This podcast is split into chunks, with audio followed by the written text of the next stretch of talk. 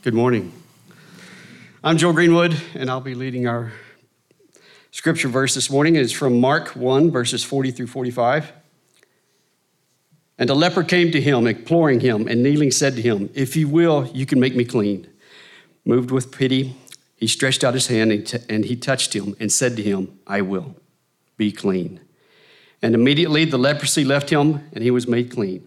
And Jesus sternly charged him and sent him away at once and said to him, See that you say nothing to anyone, but go. Show yourself to the priests and offer for your cleansing what Moses commanded for a proof to them.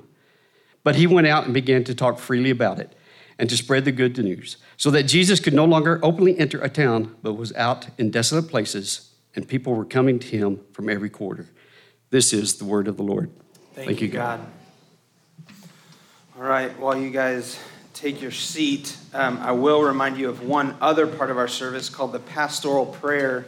We usually fit that in um, somewhere around the scripture reading. And the purpose of the pastoral prayer uh, is to kind of give me or Brian um, a chance to um, settle down. Uh, we, we get there's this moment right before we come up on stage where we're really eager to preach.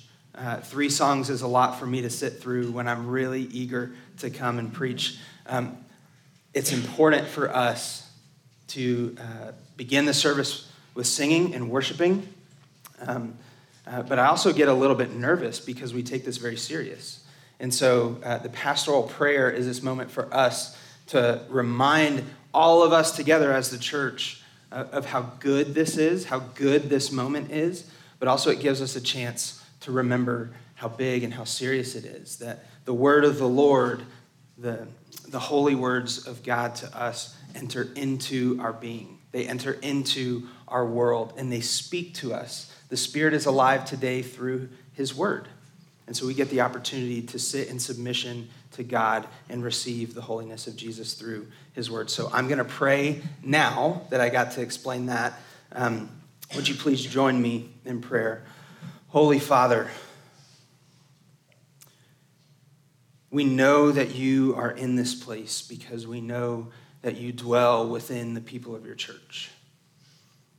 We know that it's a special and holy thing when we gather together to worship you. God, you did not need your church, but you chose to create a people for yourself, to spread your good news and your holiness through the world, to declare your power and your glory in the sanctuary of your church. So, God, we thank you for your mercy that you would choose us, that you would stretch out your hand to us and offer us your holiness. God, we ask for your forgiveness because we know that we are unclean, but that in you, you make us clean.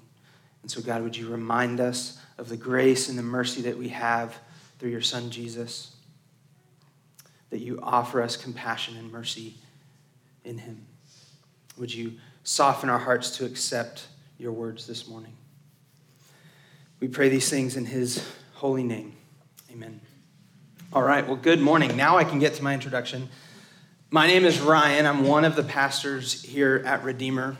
Um, thank you for joining us to worship this morning. This is a, a, sweet time for us to gather together, to celebrate, to worship, to remember uh, what Jesus has done for us, what he's promised to do for us in the future, and who we are in him. And so thank you for gathering together this morning. Um, we're going to go ahead and get into it because in these uh, short six verses, we could make an entire sermon series out of just this passage, and there would be plenty of meat still left on the bone.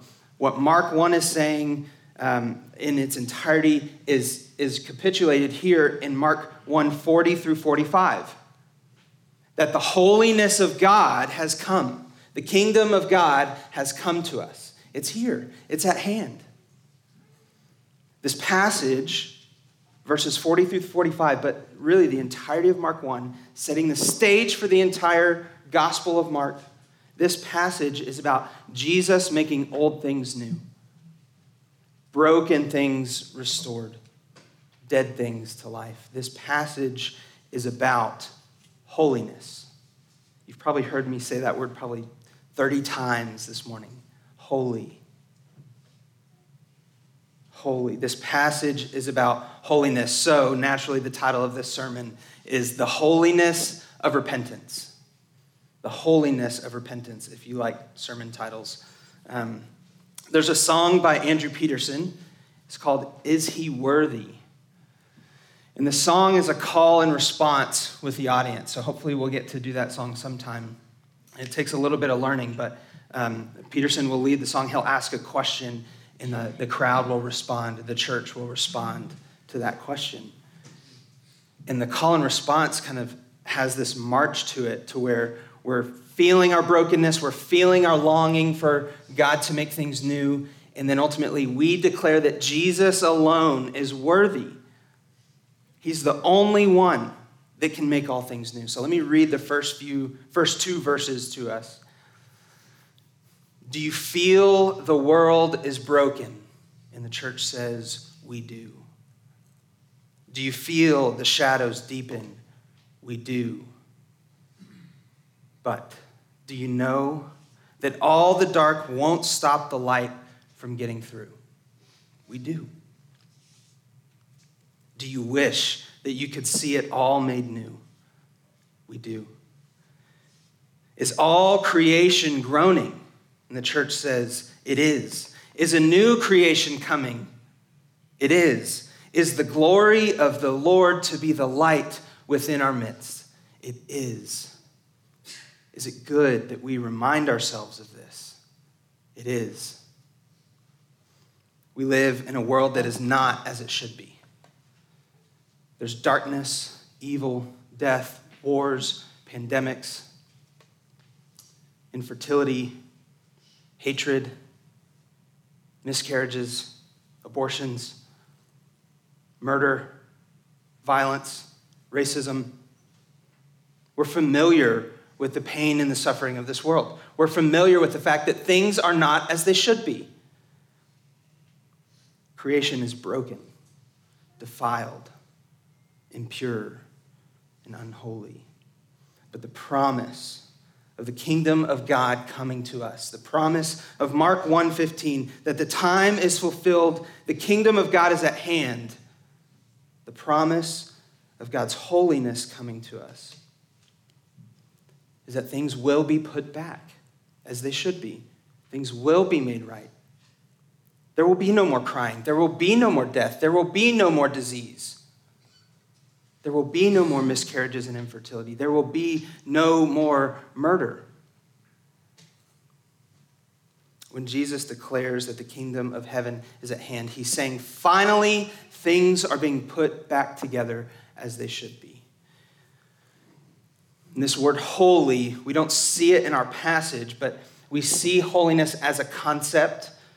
Um, we typically think of holiness as um, this moral standard that we live by. It's connected to our actions, and that's part of it. Holiness has a little bit to do uh, with morality, but that's not the full story. Holiness, um, we see in Exodus, God declares the ground under the feet of Moses at the burning bush, God declares the ground holy. If holiness is solely tied to morality, how can the ground be holy? The ground is holy because the God that is amongst the ground, amidst the ground, whatever the correct word is, the God where the ground is, is holy. The ground is connected to the source of holiness. We also see uh, throughout um, Exodus and then also throughout the first five books of the Bible, uh, the rest of those, God uh, tells Israel to consecrate or to set apart certain days of the year as holy. How can a day be holy if holiness is solely tied to morality. No, the day is meant to be holy because it draws us closer to God. It brings us into remembrance of God. God declaring the day holy makes it holy. Our consecrating that day remembers the holiness of God. How can a day or the ground or people, how can the church be holy unless it's in relationship and connection to the source of holiness.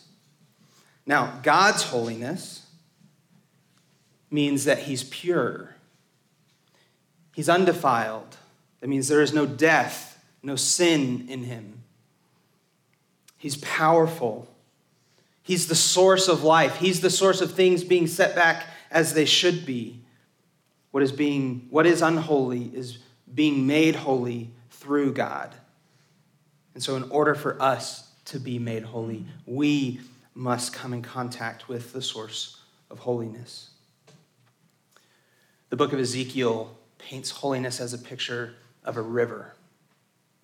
And anywhere that river flows, it brings life and flourishing and goodness. Not just to the people, but to the land. This Andrew Andrew Peterson song is tapping into our longing for holiness, our longing for things to be set right. Do you feel that the world is broken? Don't you wish that it could all be made new? Um, leprosy in Mark 1 is a reference to the way that leprosy is commanded to be handled through the Old Testament. And so we hear this callback. This word leper reminds us about what happened centuries ago. And we can see in the book of uh, Leviticus um, how God intends for us to handle leprosy because leprosy through the Old Testament is painted as an illustration of the sin nature of humanity. God actually gives grace to the rest of humanity to only use a certain amount of people to portray the total destruction of sin through the disease of leprosy. See, when we talk about sin, we are talking about the bad things that we do.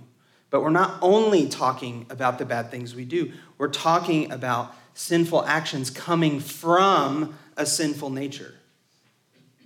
The things that we do that hurt ourselves and hurt others come from this state of brokenness within us that we can't fix. It's something that's out of our hands, it's out of our control. This sinful state, boiled down to its very root, its very core, is a distrust in God to be God, in that we think we make better gods for ourselves. We can tie all of our sin nature, all of our bad actions, and the state of our being back to thinking that we make better gods. So we get two uh, stories in Numbers 12, uh, the sister of Moses, Miriam, she um, forms a coup with her brother, her other brother, Aaron. So the, the three siblings, uh, Aaron and Miriam, form a coup against Moses and start saying that he doesn't know what he's doing. He must not be following God. He must be going on his own way. And so they oppose him. And God um, meets with Moses and he says, Hey, your brother and your sister, they started to form a coup against you, um, so we're going to settle this thing. And a, the cloud, God's presence falls on the people, and everybody sees the cloud fall on the tent where Moses and Miriam and Aaron are. And God says, When I lift this tent, Miriam will be a leper. Or when I lift this cloud, Miriam will be a leper. And so the cloud lifts, and Miriam's skin is white as snow, which then it was instantly leprosy. Numbers, uh, that was Numbers 12. Uh, 2 Kings 5, a non Jewish king named Naaman contracts leprosy to show that he is walking in opposition to God and God's people. God gives him the grace to say, hey, you're, you're walking in opposition to me. You actually think you're God, and you're not, and I need to show you that right now. So he gives him leprosy, and it's actually the pride of Naaman. Doesn't this sound familiar? The pride of Naaman that prevents him from going to God for healing, and his leprosy gets worse. And so remember, there's a connection between leprosy and sin. Miriam got leprosy because she opposed God. Naaman got leprosy because he opposed God. Both of them thought they knew better. Immediately, Miriam and Aaron repent. Naaman, in his pride, gets worse. And so we get this, this picture of how can we respond to, to our sin, to our sin nature. For both Miriam and Naaman, the healing came. Eventually, Naaman would repent. The healing came in tandem with faith and repentance. The healing of their, their sin state came with faith and repentance. The Holy Spirit in Mark 1 40 through 45 intentionally uses this connection to leprosy. Leprosy is like sin. Leprosy is killing this man, sin is killing us. And like sin does to the soul, leprosy is a disease that slowly decomposes a person's body. It does it bit by bit. It starts out on the extremities. It's a bacterial infection that's incurable. The parallel story um, to Mark's story, Mark's chapter 1 telling of this healing, is in Luke 5. And Luke tells us that this man comes to Jesus for healing full of leprosy. Now, they don't say that when somebody's just got a couple of red spots on their hands. Full of leprosy means the disease has run its course. He stinks. It's putrid. It's repulsive. It's terrifying to look at. This man is not just sick, he's the living dead. This man is not just sick, he's the living embodiment of sin. He's become ostracized by his family. He's in physical danger. He could die at any minute. He's been pushed out of his community. And so when we read these verses, we get a sense of why he comes and implores Jesus and falls to his knees and begs him for healing. He knows the state that he's in, he knows the nearness to death that he's in. Let's reread verses 40 through 42 of Mark 1.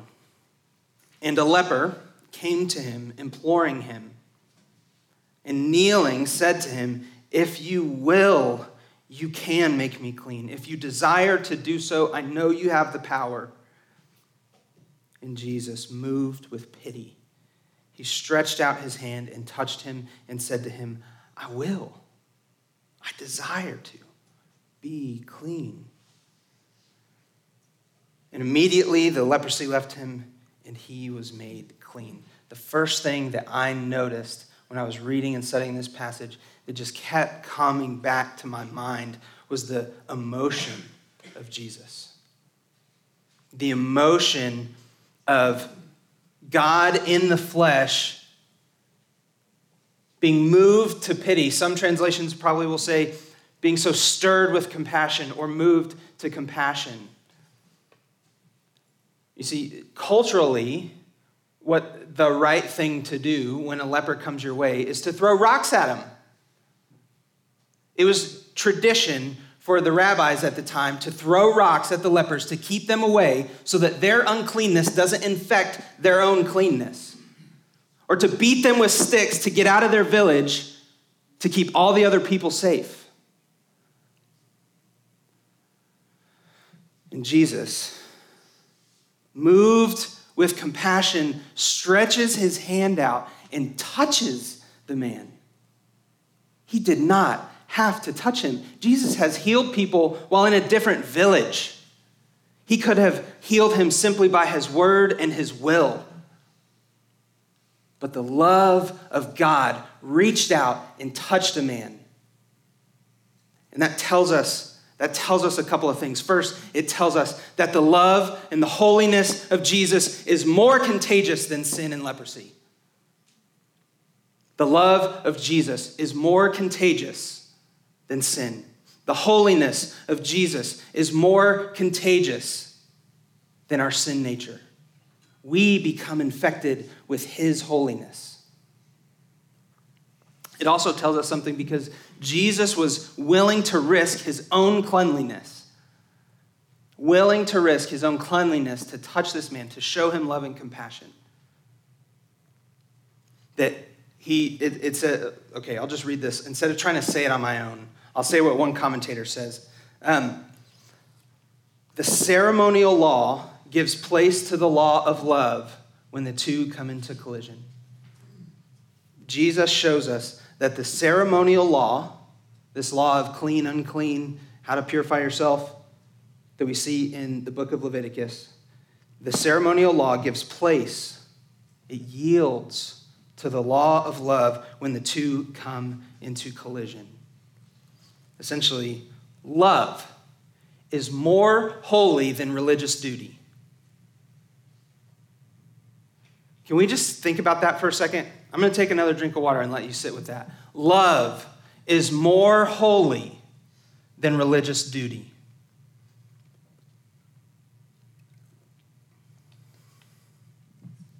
Do we believe that?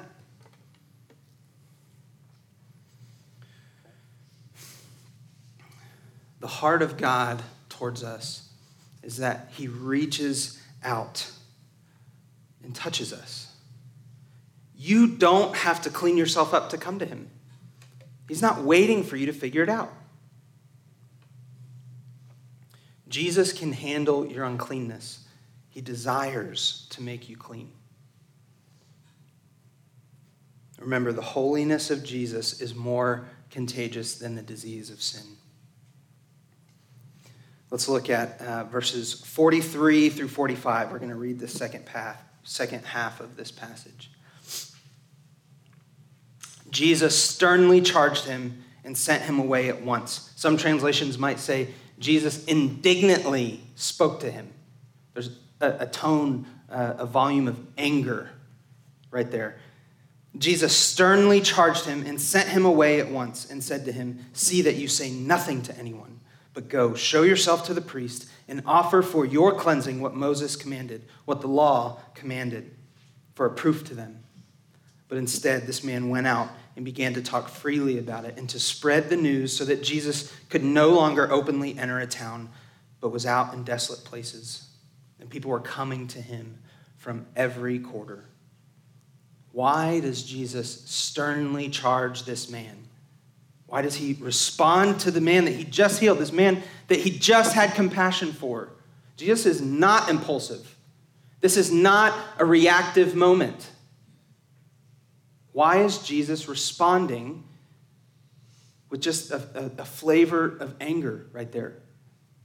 Well, I've, we've got the time, so I'm going to share something um, that I found in my studies. He says, Go uh, show yourself to the priest as a proof to them. These are the people that would eventually reject Jesus. These are the people that would order his murder on the cross. And so, Jesus, God is the only one that can heal a leper. So, these priests had never done a, a cleansing ritual for a leper. This man would have come to the, the temple and said, Hey, I've been healed of leprosy. Can you do this thing with burning the cedar wood and touching me with the coals or whatever it is, doing the sacrifice, can you do this thing for me uh, because I've been healed? Surely they knew this man already because he had already come to them and showed them his leprosy. And then he would come to them again and they would see that his skin had been cleansed. And they'd wonder, how did this happen? And the man would say, Jesus of Nazareth healed me this messianic healing, this miracle that could only be done by God, would prove to the priests that God is among them, yet they would still reject Jesus as the Messiah. Not only that, but this man going to the temple to be cleansed is honoring God's law, in which Jesus says, I've not come to abolish the law, I've come to fulfill it. So it's obedience for him to say, Now go and be cleansed. In, in this man's cleansing at the temple, he would prove to the priests, the very people that would soon reject and kill Jesus, and he would prove to his own community, because they'd be safe to be around him, he would prove to his own community that he's been transformed. The man's transformation would preach the gospel. Sure, his words could preach the gospel, but the man's transformation would preach the gospel. Just like when we put our faith in Christ and we are changed, when we receive His holiness and we are made holy, it changes us. And it's our transformation that preaches the gospel. The gospel lived authenticates the gospel preached. We are commanded to preach.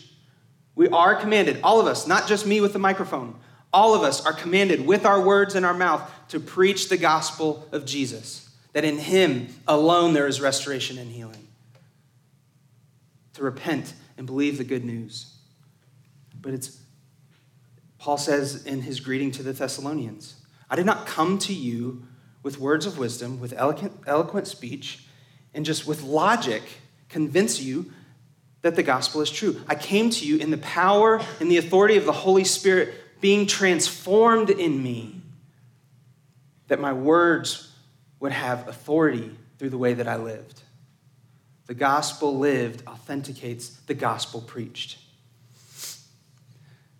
So, why does this man charge? Why does Jesus charge this man to honor God's law? His obedience would prove his transformation. Through the leper's transformation, not only is he being transformed, but he's taking that transformation out into his world. He joins Jesus in the work of preaching the gospel. We just learned last week in the passage right before that the whole point that Jesus came was to preach the gospel. So this man joins in that gospel preaching. Our transformation in Jesus welcomes us into his work too.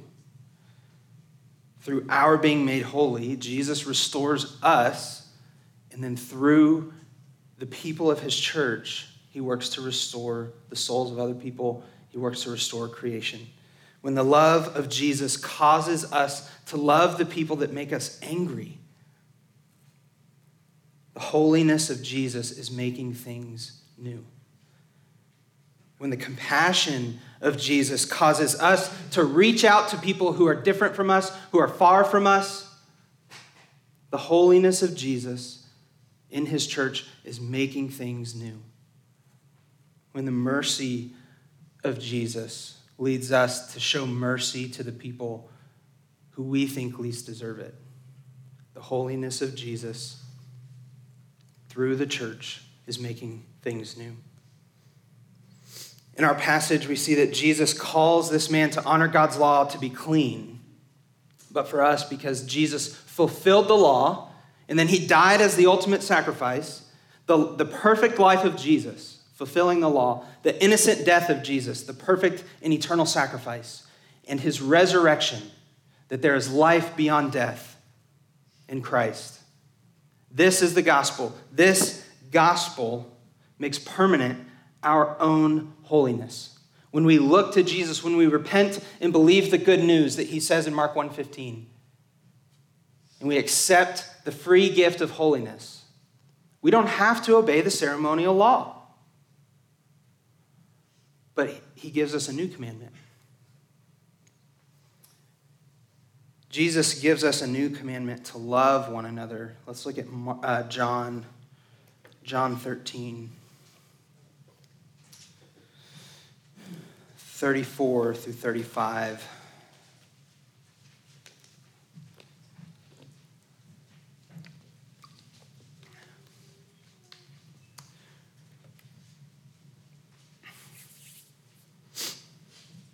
A new commandment I give to you that you love one another. Just as I have loved you, you also are to love one another. By this, all people will know that you are my disciples if you have love for one another. And we can hear the echo of go and obey, go and be cleansed as a proof to the world. Go and be cleansed. Love your neighbor as a proof to the world. Not just your neighbor, but your fellow Christian. We're called to love each other first. And then we go out and love the world. A new commandment I give you. As I have loved you, so you should love one another. Love because I have loved. So, where does our, what is the source of our love? 1 John chapter 4, there's two key verses there. You may know these. 1 John 4 8 says, Anyone who does not anyone who does not love does not know God, because God is love.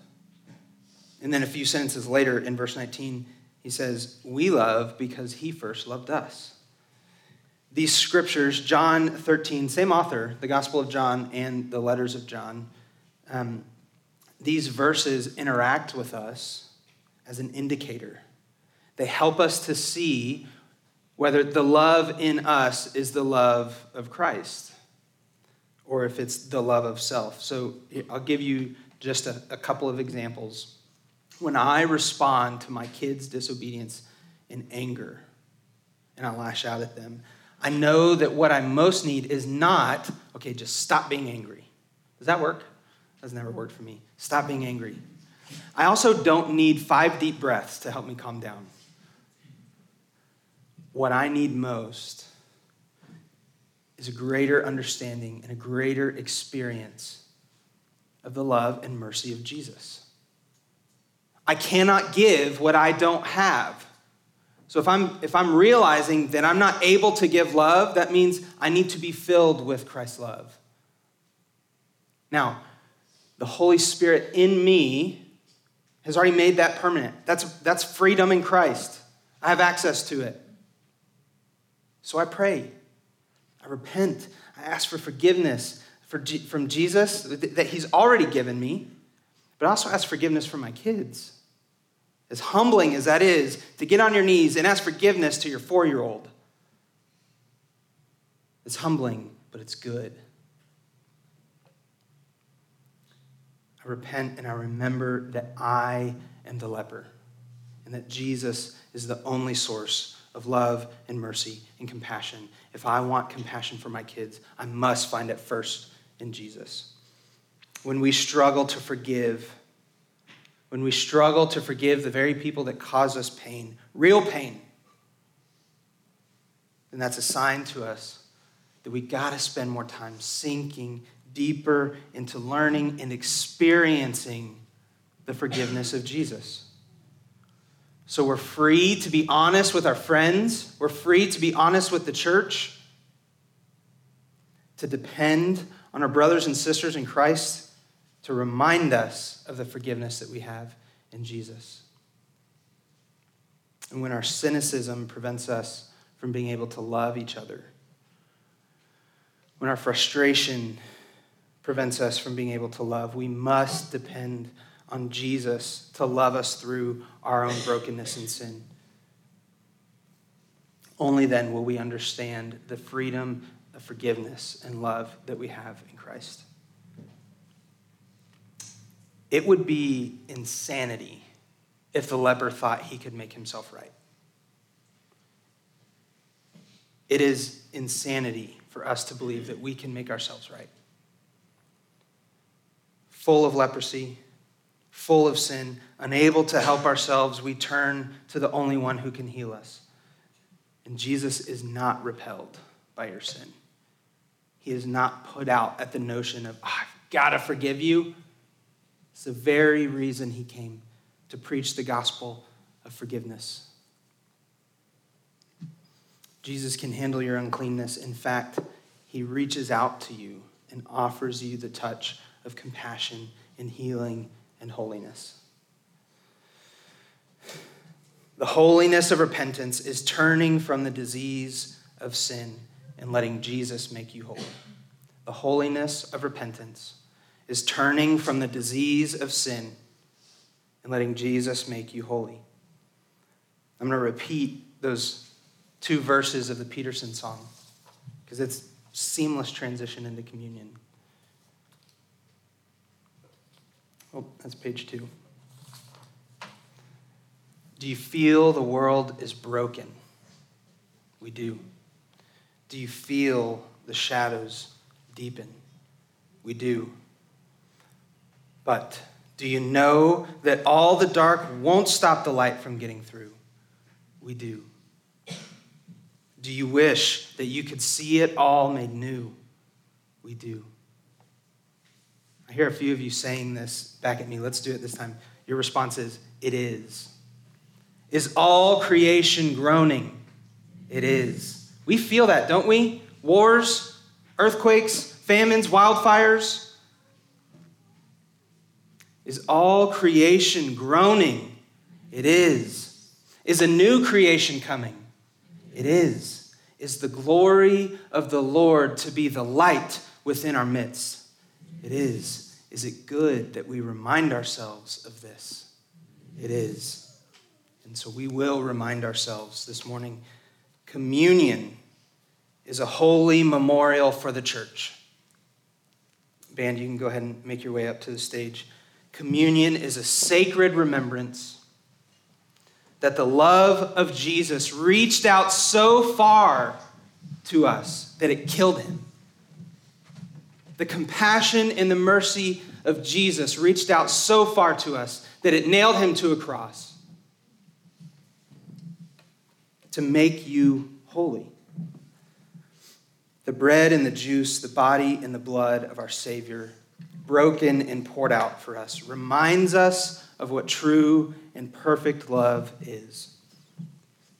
It reminds us that holiness is found in the love of Jesus and that his holiness is in us who believe.